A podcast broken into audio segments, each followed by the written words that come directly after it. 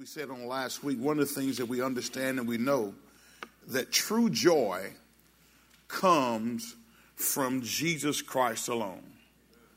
Everybody say, true joy comes from Jesus Christ alone.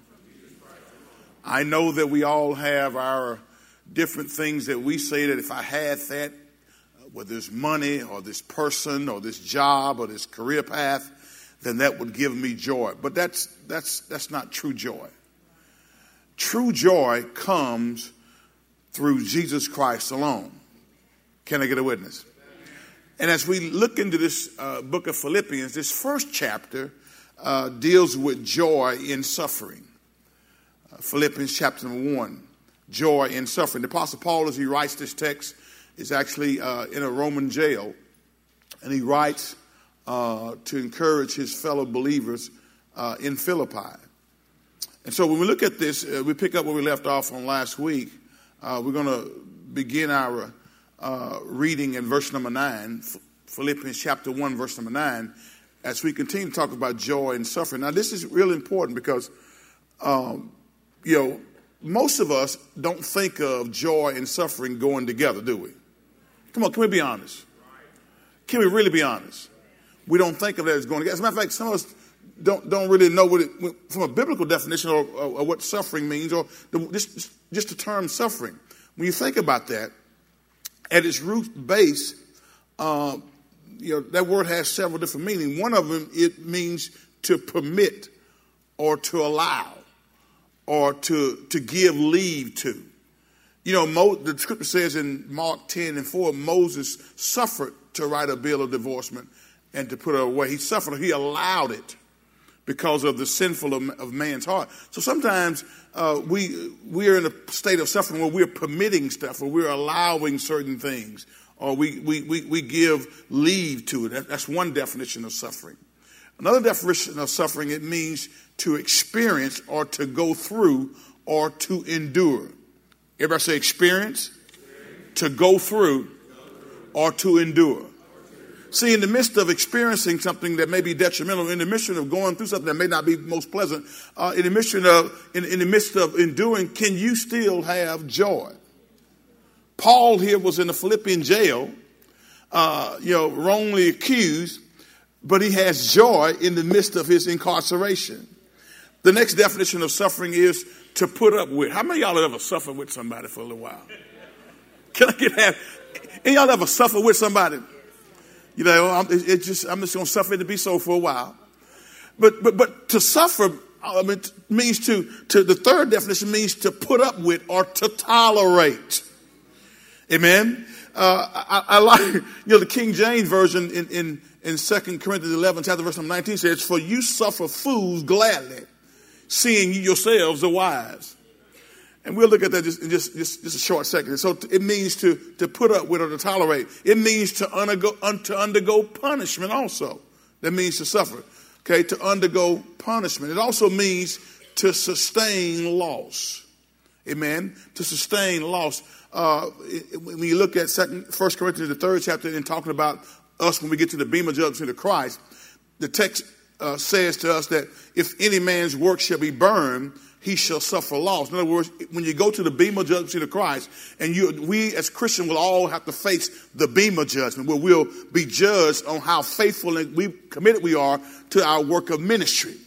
And when we get there to the bema judgment of Christ, uh, that won't be judging whether or not we're going to heaven or hell, because whether or not we're going to heaven or hell has been decided when we accept Christ as our personal Savior. How many of you know if Jesus truly saves you, He has the power to keep you? And so, so once, once I accept Christ as my Lord and Savior and I'm truly saved, that He seals me unto the day of redemption. But all of us got to go before the bema judgment of Christ and to be judged on our faithfulness to our Christian walk. And some of the stuff that we did, guys, quite honestly, gonna be burnt up. Some of the stuff that we did uh, for the wrong reason, for the wrong motive, sung for the wrong reason, served for the wrong reason, want to get our name in the lights, want to have our name called. We, we were looking to promote self. And when we get to the bema judgment seat of Christ, that work's going to be burned up. We're going to suffer loss. Are y'all with me today? And so, and, and so it means to suffer loss. Okay, so those are those are the varying definition of suffering. But we're talking about joy and suffering in this first chapter. Look with me at verse number nine of this uh, first chapter of Philippians. And I want to, I'm, I'm going to, I'm going to go back and I want to share some things with you about Paul, even his calling. Uh, Paul, we'll see, uh, was destined for suffering. And whether you realize or not, once you accepted Christ as your Lord and Savior, if you're going to reign with Him, you got to suffer with Him also.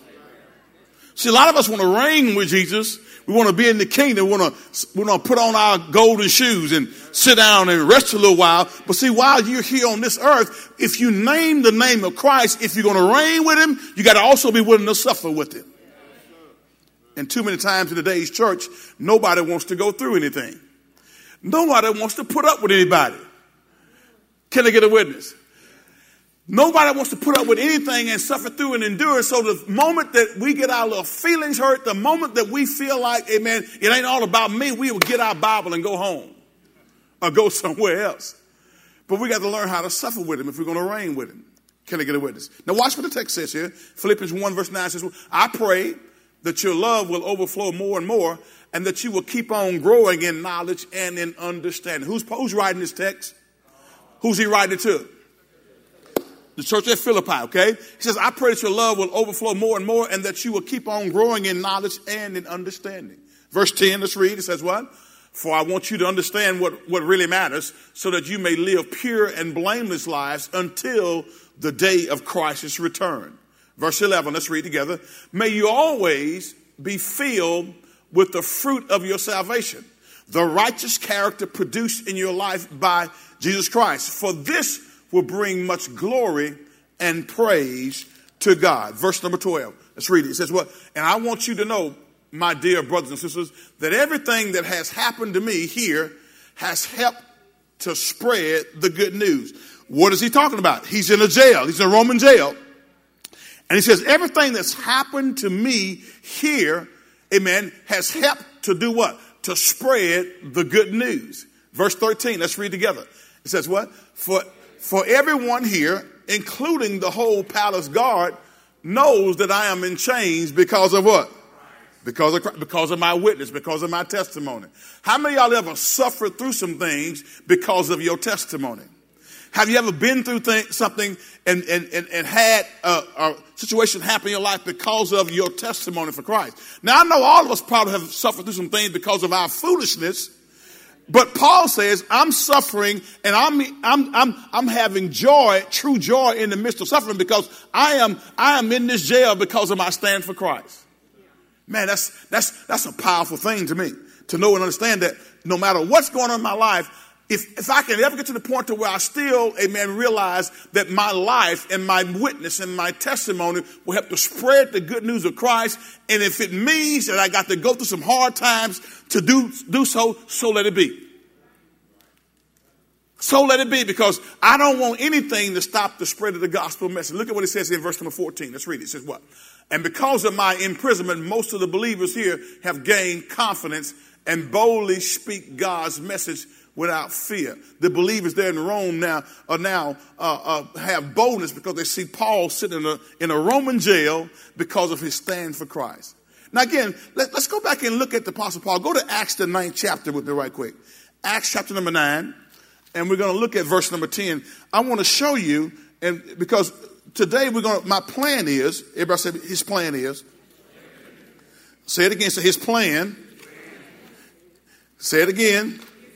His plan is, is to cover those next three points on your outline. That's what his plan is. I covered the first three on last Sunday, right? So we only gonna get those these next three because I need you to see this. I need you to grasp this.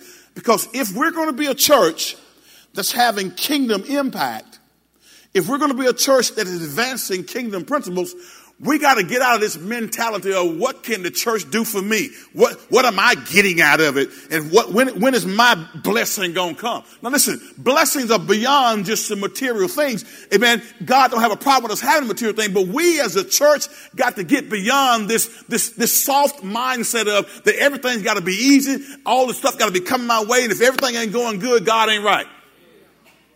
Paul was in jail, guys, and he was rejoicing because the gospel was being spread. But I want you to watch this. This, this, this is something that was a part of his, his, his, his walk and his calling uh, by God from the very beginning. Now, y'all know, how many y'all know that Paul's name used to be what? Saul. And, and part of it, when he was still Saul, part of the thing that he did was went about persecuting the church. Come on, you Bible studies. I need y'all to walk with me right quick. His name was Saul, and he went about persecuting the church, amen, thinking that he was, amen, doing something good but he was persecuting the church. Now, on his way to a place called Damascus, something happened to him. On the road to Damascus, Paul had a conversion experience. Everybody say his life was changed. He, he had a conversion experience on the way to Damascus. He met the resurrected Savior, amen. The, the, the, the Savior who had, who, who, had, who had died on the cross and was buried and resurrected and had ascended back up in heaven. That very same Jesus met him face to face on the road to Damascus. Now watch what happens here. So Paul now gets saved, and, and, and the text says it because once you get saved, there's some stuff that has to happen so you can grow, so that God can use you like He wants to use you. I am convinced that, that the, the, problem the church has today is that too many of our churches are just like the church at Corinth. We got a lot of folks who got saved, but ain't nobody growing. And, and people aren't growing because they're not willing to submit themselves to being discipled. Many people come here and, love, and, and people will come to church faithfully, but you don't have many who will commit to being discipled. Because discipling takes time. It takes effort. It takes denying yourself. And we're in this age where nobody wants to deny themselves. Everybody wants what they want, when they want it, and how they want it. And they don't want you to tell them that they can't have what they want, when they want it, how they want it. So we have a problem. Because the Bible I read tells me that as a born again believer, that there are some things that I got to suffer through. There are some things that I got to undergo. There are some things that I got to put up with if I'm going to have true joy. So watch, watch. So Paul, Paul gets saved, amen. But now we're in the emphasis stage of his salvation. So can we walk through here? Watch what takes Now there was a believer in Damascus named Ananias. Watch what happened. The Lord spoke to him in a vision, calling Ananias. Yes, Lord, he replied. Read on. The Lord said, Go over to Straight Street to the house of Judas.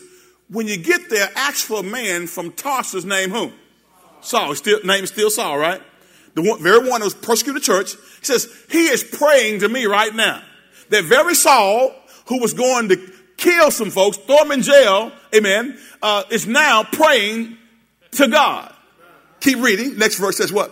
I've shown him a vision of a man named Ananias. Here's God talking to Ananias, telling Ananias that I told Saul that, that there's a man named Ananias will come and meet you. Watch the text now. It says what? Uh, he says, I've shown him in a, vision, a man named Ananias coming in and laying hands on him so he can see again. Because when he was knocked off his beast, amen, on the road to Damascus, he was blinded. Watch what the text says. But Lord, now here, here's Ananias. Ananias is just like some of us. Watch the text. He says, but Lord, uh, but Lord, you, you, you, don't understand. I, I, I, I, heard about uh, uh, uh, uh Craig Pollard, you know, he ain't a nice guy. Uh, uh, Lord, I, I, I, I heard about Yvonne Bartlett. They say she mean. Uh, Lord, I, I, I, you, you don't know. I heard about Laura Jones. They say Laura Jones tell you how the cow eat the cud. No, I'm just messing with you, Laura. Okay, kind of, sort of. Okay. now, uh, Laura, Laura's grown. I can tease her like that in the message. Okay, but, but watch it. She said, but Lord, I've heard many people talk about the terrible things this man has done to the believers in Jerusalem. Let's keep reading. Watch this. And he is, he, and he's authorized by the leading priest to arrest everyone who calls upon your name. And, and let, me put, let me put a little dollars on it. And you asking me to go talk to this dude? Watch the text. Keep reading. Keep reading. He says, but the Lord said, go, for Saul is my what? Chosen instrument to take my message to the Gentiles and to kings as well as to the people of Israel. Let's keep going. And I will show him, watch this, and I will show him, and I will show him, and I will show him how much he must what? Suffer for my name's sake. See, Saul, amen, from the moment that he got born again, his name was changed to Paul. His part of his responsibility as a born again believer was to suffer for Christ's sake. And I don't know if you even realize it, but part of your responsibility when you name the name of Christ and you came into a personal relationship with the Savior, part of your Christian walk means you got to suffer through some things. But while you're suffering through, while you, what, what old difference I told you? Suffer, to suffer means to, to, to, to permit or to allow, to give lead to, to experience, to go through or to endure, to put up with, to tolerate, to undergo punishment, to sustain loss. While you are doing that, you ought to be able to still have joy. And that's what Paul was in his right. So, so from the very, very beginning, Paul, amen, was, was, was called out to suffer for Christ's name's sake. Go into Romans, the eighth chapter, right quick. Verse number 15. Romans 8, verse number 15. Glory to God. Are y'all still with me? Talking about joy and suffering in this first chapter. Because I, I, I, I'm, I'm, I'm, I'm fearful that the church has gotten soft and that believers don't want to endure anything. And if it don't come right away, we, we, we, we got our grip and we gone. But God says we got to suffer through. So you have not received, watch this, Romans, Apostle Paul writing to the saints of Rome says, So you have not received a spirit that makes you fearful slave. Instead, you received God's spirit when he adopted you as his own children. Now we call him what? Abba Father. Now keep reading. It says what? Uh, for his spirit joins with our spirit to affirm that we are what? God's children. Next verse says what? And since we are his children, we are what? His heirs. In fact, together with Christ, we are what? Heirs of God's glory. But watch it now, we are heirs. That, that means that we're, we're due to inherit his glory. But watch what the text says. But if we are to share his glory, come on now, we must also do what? Share his suffering. And that's the problem in the church today. Everybody wants to share his glory, but, but, but, but Mac, nobody wants to share his suffering. And that's what Paul is, is, is, is talking about here in, in the book of Philippians, how it is that he's in the midst of, uh, uh, of, of, suffering, uh, being incarcerated, being punished for the name of Christ, but yet still he's got joy because the gospel is being furthered. Go over into First Thessalonians, the second chapter, verse number one. Got to keep. I, I just want to set this up for you because Paul knew what he was talking about in Philippians.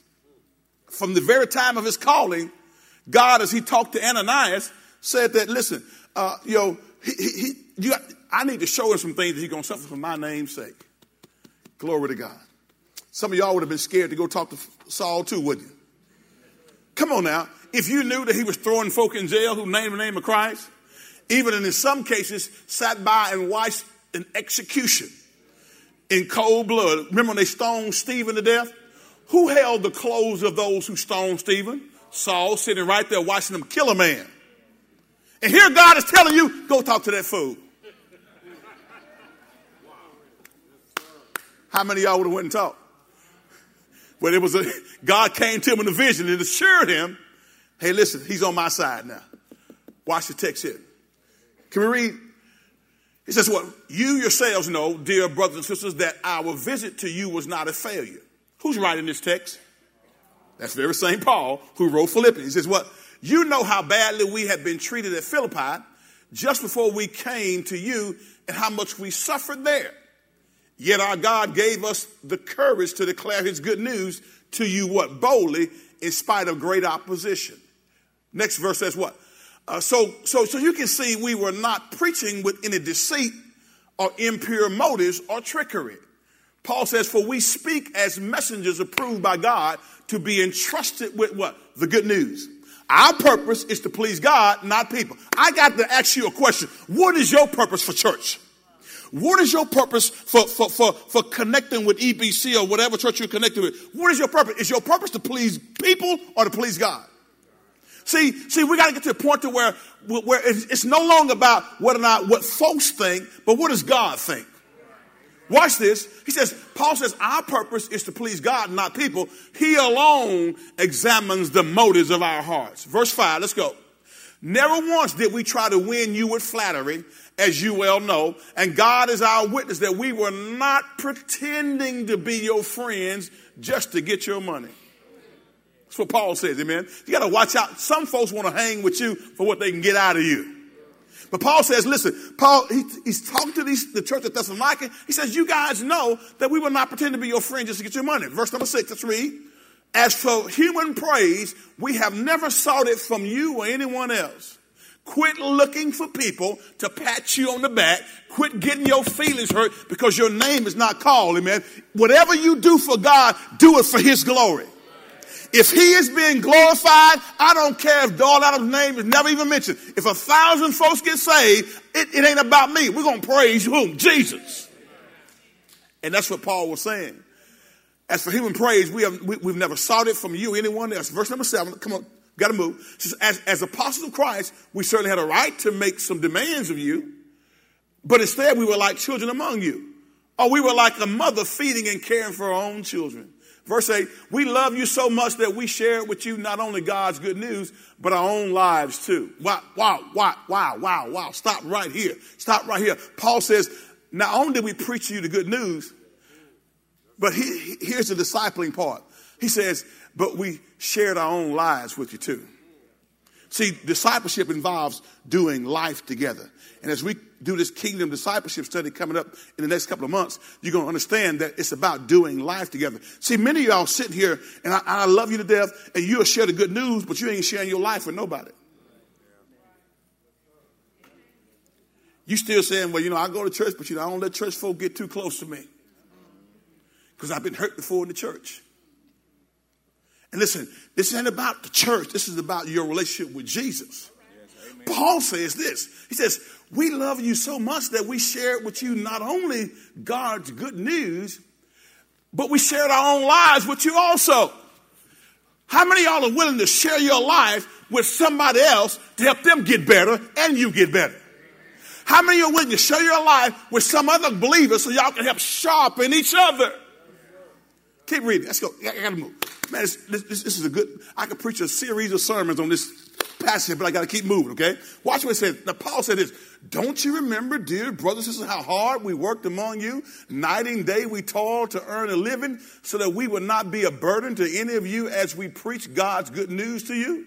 Verse 10, watch what the text says. You yourselves are our witnesses, and so is God, that we were devout and honest and faultless toward all of you believers. Let's go. And you know that we treated each of you as a father treats his own children. 12 says what? Let's go. Uh, we pleaded with you, encouraged you, and, and urged you to live your lives in a way that God would consider worthy. For he called you to share in his kingdom and his glory. 13 says, therefore, we never stop thanking God that when we receive his message, when you receive his message from us, you didn't think of our words, watch, as mere human ideas you accepted what we said as the very word of God, which of course it is. And this word continues to do what? Continues to work. And Paul says, you guys didn't receive the word as it was just human words or just human philosophy. Now, that's the question that I got to ask you today. When you come to church and you hear me preach or anybody else preach the word of God, how do you receive that word? Is it just a man talking? just the pastor telling us some stuff that he read, and so that's good stuff, but I'm not obligated to follow that stuff. See, a lot of people sit in church and they don't, they don't receive the sermon as it is the word of God. They receive it just, just a message from a man. But Paul says these Thessalonican believers were not so. He says, you accepted what we said as the very word of God, which of course it is, and this word continues to work in you who believe. 14, 15, and 16. We're going to close it out there. And then, dear brothers and sisters, you watch this. And then, dear brothers and sisters, you did what? You suffered persecution from your own countrymen. Watch this. In this way, you imitated the believers in God's churches in Judea who, because of their belief in Christ, did what? Suffered from their own people the Jews. Watch this. He's talking to the Thessalonican believers who are primarily a Gentile church. He says, y'all suffer just like other believers in Judea who suffered from their own people, the Jews. Why did they suffer? Watch this, verse 15. For some of the Jews did what? They killed the prophets, and some even what? Killed the Lord Jesus. Now, watch this. They have persecuted us too. Who is us? Paul talking about himself. They failed to please God and work against all humanity. Verse 16. As they watch this, watch this. Now, it's, it's bad when you hate people enough you don't want to get them, see them get saved. Like Jonah when he was sent to Nineveh. He went someplace else because he hated them so much he didn't want to see them get saved. The text says, as they try to keep us from preaching the good news of salvation to the Gentiles. See, those there were certain Jewish believers or, or those who are under Judaism who didn't want the gospel to go to the Gentiles or who thought the gospel was purely for Jews only. Can I put it this way? They were a little bit racist. They were saying, he says, as they try to keep us from preaching the good news of salvation to the Gentiles, by doing this, they continue to pile up their sins. But the anger of God has caught up with them at last. I'm going to tell you something. God will deal with, with, with wrongdoing. He's going to deal with sin. So they suffered, this church was suffering because of their own people. And sometimes it's your own folks that do you bad. It's your own people, your own family that doesn't understand your ministry, that understand the fact that you really want to live this stuff, not just come to church on Sunday. I promise you, when you start living this stuff, the next family reunion that you go to, the next time you go to Big Mama's house and everybody's there, those who go to church and just go, and those who are there who don't go at all, when you go there and you start to live this stuff out, somebody's going to come against you. Your own people. So Paul experienced, amen, this, and the Thessalonican believers experienced this thing also. So guys, we see that Paul had, Paul had, uh, uh, understood this process, and he's now teaching this and sharing this with other believers that, that your walk with the Lord is going to require you to go through some, some things that are not pleasant, but count it all joy. Amen. Is that what he said in James? Count it all joy when you fall into divers temptations. Is a trying your faith does what working what patience. When patience has its perfecting work, you'll find yourself not lacking. Can I get a witness? So let's, let's look here again. So we said that uh, you know, last week we told you that uh, Paul here, when he began to share with them, he says, uh, number one, he says, uh, Paul used uh, three thoughts uh, to describe true Christian fellowship. He says, I have you in my mind, I have you in my heart, and I have you in my prayers. Everybody say, You in my mind, you in my heart, and you in my prayers. So, so we looked at that. We talked about the fact that the fellowship of the gospel is, is, is key to understanding Philippians, the fellowship of the gospel. But second point we're going to go is the, the furtherance of the gospel. Look at the furtherance of the gospel. Look at these three points under the furtherance of the gospel. See, God will sometimes use some strange tools to help us further expand the gospel. And in Paul's case, there were three tools that helped him take the gospel into areas where it had not reached before. See, as a church, we should be concerned about spreading the gospel, the good news of Christ, amen, to those who have not who, not, who have not heard it and those who may have heard it but have not responded. Our responsibility as a church is not just to sit here and look at each other and build each other up and get full on the word ourselves. If you're not putting any word out, then you're going to end up busting. Is that a word, busting? On the inside. In other words, it's one thing to get full, but, but at some point in time, uh, come on, every human body is designed to, to, to, to, to, to, to release some stuff, if you know what I mean. Some of us are sitting here and we're full of word, but that word ain't going anywhere. And, and pretty soon, you, you're going to have symptoms of being constipated. How many y'all been constipated on the word? You got the word in you, but it ain't coming out. Let me make it real plain. Your human body has to release waste, has to release stuff and substance that's not utilized in your body to keep it going. And so, so many times we in the church sit up here and we get constipated on the gospel. By that mean we don't release it out to those who need to hear it. I should very pointed question. When's the last time you witnessed to somebody? Just think about it a second. When's the last time you shared your testimony and your faith with someone who was not already saved? It's been that long, huh? See, if, if, if, we're not doing that, guys, we're not advancing the kingdom like God desires for us to do. So here we're going to see here, God sometimes uses strange tools to help us further expand the gospel. Again, in Paul's cases, there were three tools that helped him to take the gospel into areas where it had not been reached before. Number one, his chains. Everybody say his chains. Go back to verse number 12 of, of Philippians chapter 1, his chains. He used his chains. The same God that used Moses' rod, the same God that uses used David's slingshot, he used Paul's chains to get the message further into an area where it needs to reach. Because little did the Romans realize that the chains that they have fixed to his wrist would release Paul instead of binding him. Paul in jail and getting people saved. Paul's in jail and the gospel is being furthered as a result of his chains, being shackled. Text says here in verse number 12, let's read together.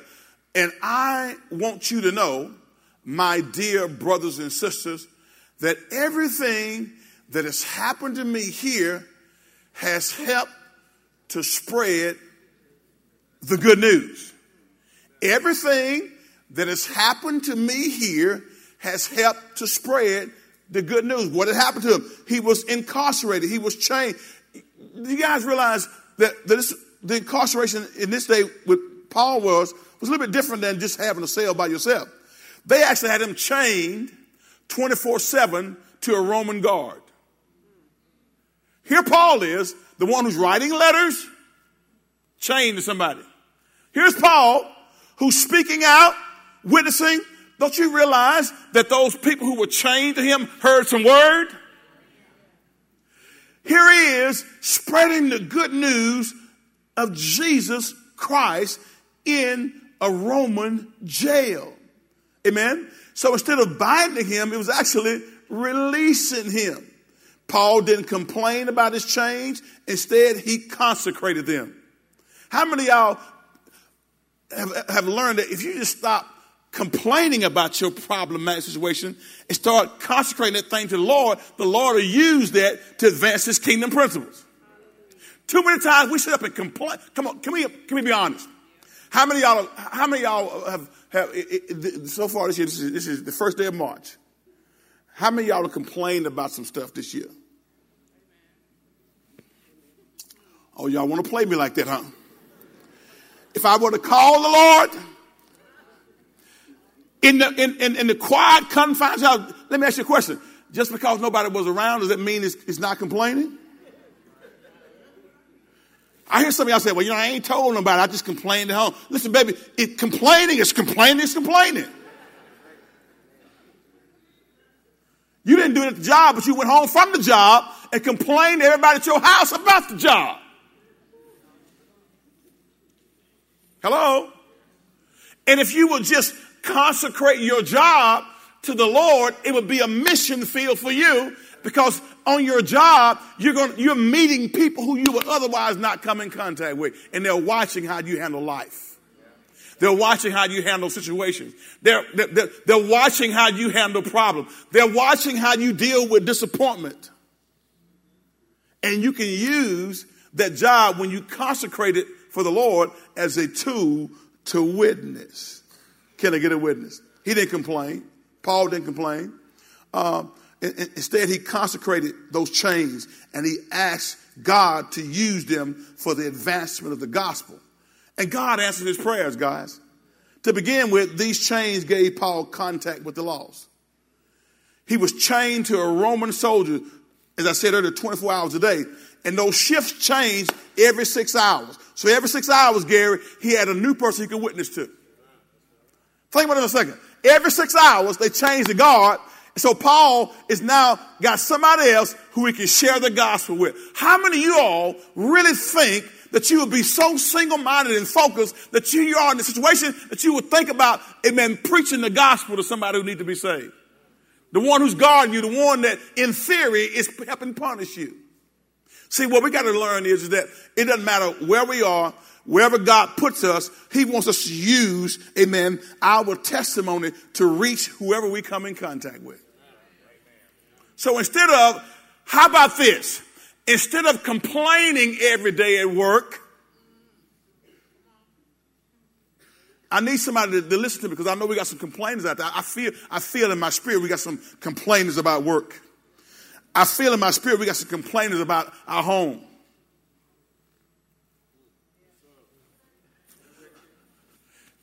Okay, look at me. All right, don't look at your other person that live with you. But do that person that live with you complain a lot? Just kind of blink your eyes. I know some of y'all scared. Some of y'all, some of y'all scared. You're scared. You, you, you, because if you go home, you'll get some more complaining. All right, now listen, watch this. Rather than complaining, man, why don't you just say, God, use me to transform this situation that I'm in? Use me, God, to help, to help bring joy and light to this place that I'm situated in. Use me, God, to be a vessel to honor you wherever I am. That's what Paul was doing, guys. See, true joy comes from Christ alone. And when you learn to be single minded in purpose, man, it'll help you to, to be able to do this kind of stuff. But you can't do this, you know, when it's all about you. So, so, so Paul was chained to these soldiers, guards chained every six hours. He used it as an opportunity to witness. Paul was able to get the gospel into that elite guard that, that, that, that the Roman emperor had, amen. Something he could not have done had he been a free man. Guys, listen to me carefully. If we are living out our faith in the manner that Paul was living out his, we ought to see people around us experiencing some kind of transformation.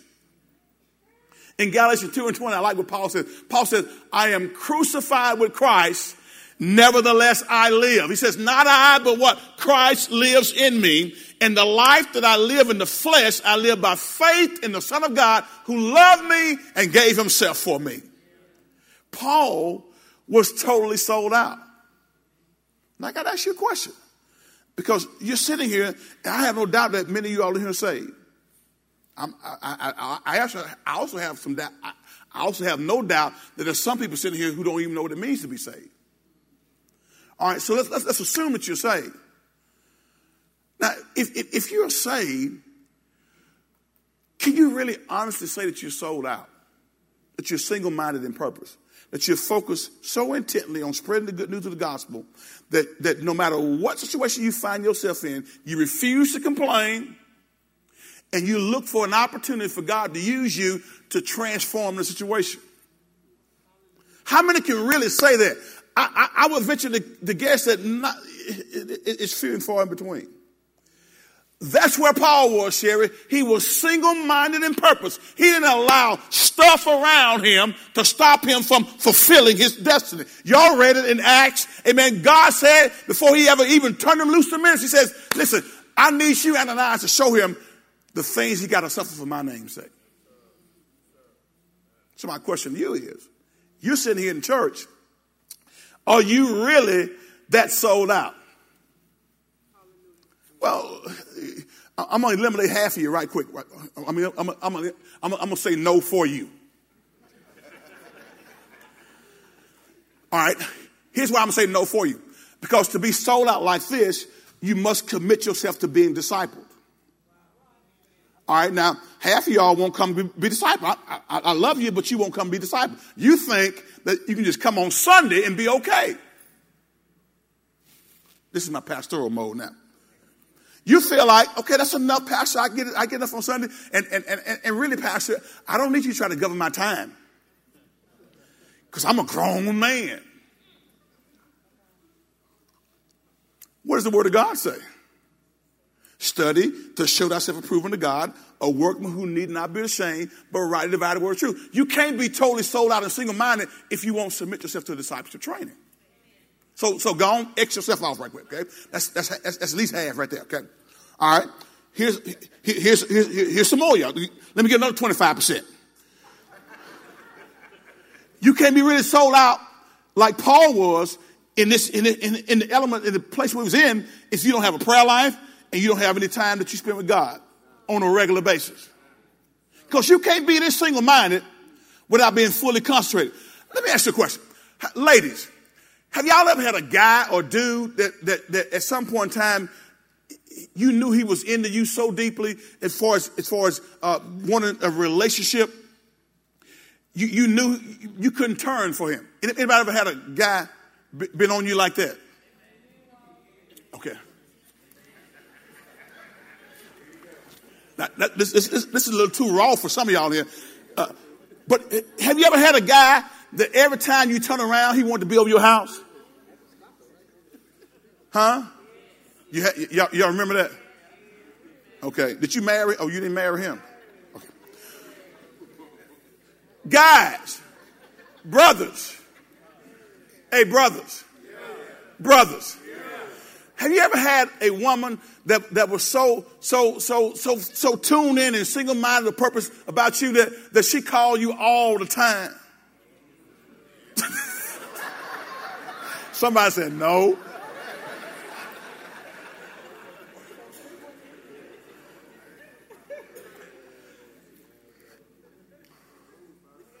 See, see when you when when you too busy thinking about your baby, you ain't got time. Deborah, I know you know what I'm talking about. You See, see, when, when a person becomes so single-minded, they're just like that old R&B song, too busy thinking about baby, I can't, ain't got time for nothing else. Listen, you used to hang out with the boys, but now, Eric, when Liz came along, you tell the boys, I gotta go, gotta go, gotta go. Liz coming, Liz coming, Liz coming, Liz coming. Single minded. Paul was so single minded. I give you those examples because some of y'all, it came back to your mind. Some of y'all thought immediately about that dude you had in college. Nobody could have told you that y'all weren't going to get married, but y'all not married. At the time, you were so focused on him that, that you couldn't think about anything else. As a matter of fact, you wouldn't even half doing your work. How many y'all know that sometimes our kids get off to school and they get focused on something else and, and, and, and they forget about what they were down there for because their mind was focused on that person. Guys, Paul, listen to this, listen to this. Paul was so focused on Christ Jesus and advancing the kingdom that, that, that his mind was too busy thinking about Jesus. He didn't have any t- time for anything else. But Paul, Paul was, was the recipient of God using his chains to further the gospel. Amen. The chains gave Paul contact with another group of people, the officials in Caesar's court. Amen. He was in Rome as an official prisoner, and his case was an important one, guys. The Roman government was going to determine the official status of this new Christian sect that was gaining in popularity. So here Paul is a representative of that. But Paul, even in his chains, gets an opportunity to spread the good news. So God used his chains to further the gospel. What is it that you have? What is it that, who do you know that God wants to, to put you in contact with to further the gospel? So he used his chains. What does he want to, what is it in your life he wants to use? Maybe he wants to use that car you just bought. Maybe he wants, he wants to use that house you just purchased. Use it to help to hold a fellowship, a small group that you can meet weekly and, and, share and begin to pour into. What is it that he wants to use? Maybe he wants to use you in that new position that you have. Now, in that new position that you have, you get a chance to, to pour into more people on the job. I keep saying work because I think sometimes we, we don't realize that our workplace can be our mission field. Our workplace is not the place where we spend all day preaching because you can get fired for that. You got to do your work. But how many of you can testify to the fact that during the course of a day, you have ample opportunity to interface with people who, who you can share some personal details of your life with. And God will use that to help transform them. So he used his chains. Number two, he used his critics. Go to verse number 15. He uses critics. And, and while you're going there, here's the secret, guys.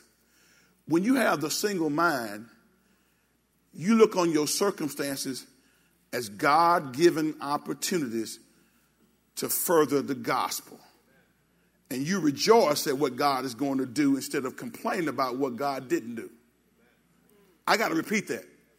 When you're single minded and focused, guys, you rejoice. You, you, look at you look at your circumstances as God-given opportunities, amen, to further the gospel. So right now, that circumstance you're in that you've been complaining about, look at it as a God-given opportunity to further the gospel. Are y'all with me today?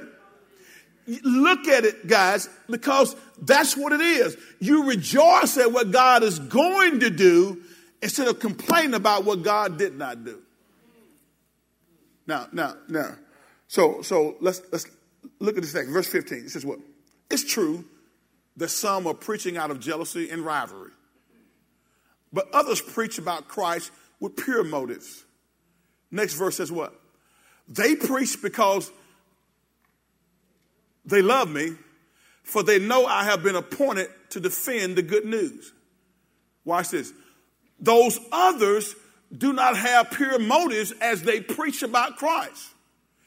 Paul is saying there are some dudes that are out there that their motivation is not right, but they're preaching Christ. Now notice, notice Paul's mindset. I told you he was single-minded. He was too busy thinking about Jesus and his mind was not, was not on anything else.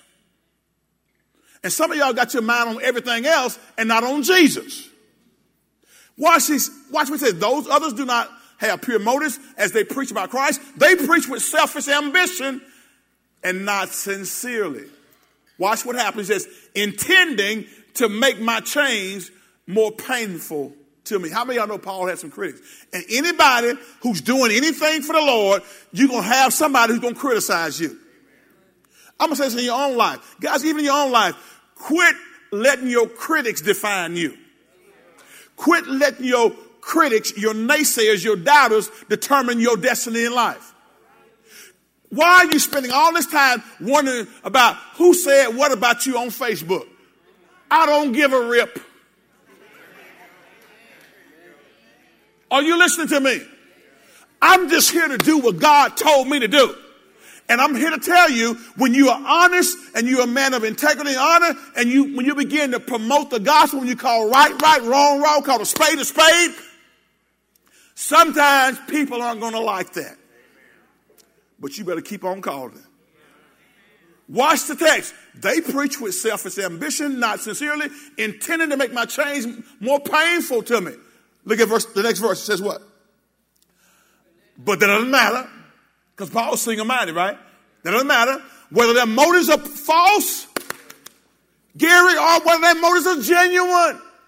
The message about Christ is being preached either way. So I rejoice. See, sometimes we get hung up in looking at the vessel rather than the message that's coming through the vessel. Hello? Well, I can't listen to him because I, I know something about him. Well, I can't listen to her. I know somebody. What was the word that was being preached? If God can use a jackass, it's in the Bible. He can use an unclean vessel. And he's doing it all the time because he's been using you, he's been using me. And if we really honest about it, all of us are unclean, got some stuff in us that need to come out. Can I get a witness? So Paul says, I am so focused on spreading the good news. I know some dudes jealous of me and they glad I'm in jail because they feel this is their opportunity to get ahead, to get their name called, to have more preaching engagements, to preach more conferences. I know they got the wrong reason. Motive is not pure, but guess what? They're preaching Christ. And Paul says, Christ is being preached either way, so I rejoice. I rejoice. And I'm, let me say this to y'all. Listen, if you're really going to be used by God in a mighty way, you can't afford to be jealous of somebody else. As a matter of fact, why are you spending your time comparing yourself to somebody else? If you're going to compare yourself to anybody, compare yourself to Jesus Christ, and you'll always find that you're lacking. I refuse to, as a church, compare ourselves to somebody else and get jealous of that church because they're growing. If they're growing, people getting saved, their life being changed, more power to them. That's a, that's, grow up, you little baby. Come on. I, as your pastor, I need some mature saints who understand how this thing works. Instead of you going home complaining about everything. Okay, the thing you complain about, what are you do? What are you willing to do to change it? What are you what are you what are you willing to do to make it better? Don't just come and complain about problems, bring some solutions. And usually the folk who complain, they ain't got no solution because they mind just on complaining. His critics.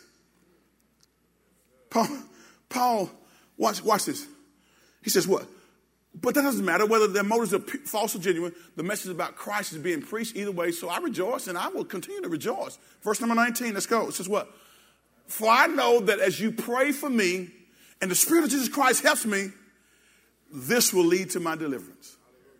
He's writing to his saints at Philippi who is sent for his necessity, sent Epaphroditus to bring him a gift. They remembered Paul. They remember how he ministered to them. And Paul says, uh, you know, I, I, just want God, Jesus Christ, to be lifted up. So, so God used some. Un, he used his he used his chains. He used his critics to further the gospel, guys. And lastly, he used his crisis. Because of Paul's chains, Christ was known. And because of Paul's critics, Christ was preached. But because of Paul's crisis, Christ was magnified. He was made big. Can we go to the text? Go, go, go look at verse number 20. He, he, he was magnified, he was made big. We want to make Jesus big around here. Hello? We want to make Jesus big around here. We want to make Jesus big around here. Watch what the text says. For I fully expect and hope that I will never be ashamed, but that I will continue to be bold for Christ as I have been in the past. And I trust that my life will bring honor to Christ whether I live or die. Next verse. Come on, let's read. Says, well, for, for, for to me, living means living for Christ, and dying is even better. How many y'all can say that? Because the KJV says, for me to live is Christ, but to die, is, Paul said, is gain. So Paul said, whether I'm living, if I'm living, I'm, I'm personifying Christ in me, because he said, I've been crucified with Christ, nevertheless I live, not I, but Christ lives what? In me. In the life I live in the flesh, I live by faith, what? In the Son of God who loved me and gave himself for me. So if I live, amen, Christ is living through me. And if I die, I'm gaining because I'm going to be with Jesus. So whether I live or die, I'm all right. Amen. If, if I if, if I if I leave this place in the morning, if I don't wake up in the morning, everything will be all right. Can I get a witness? Now look, I ain't, I ain't looking to go in the morning now. but if I did, cry for a little bit, but just keep on moving because all is well with me. When you know Jesus as your Lord and Savior, amen, when you die, you gain.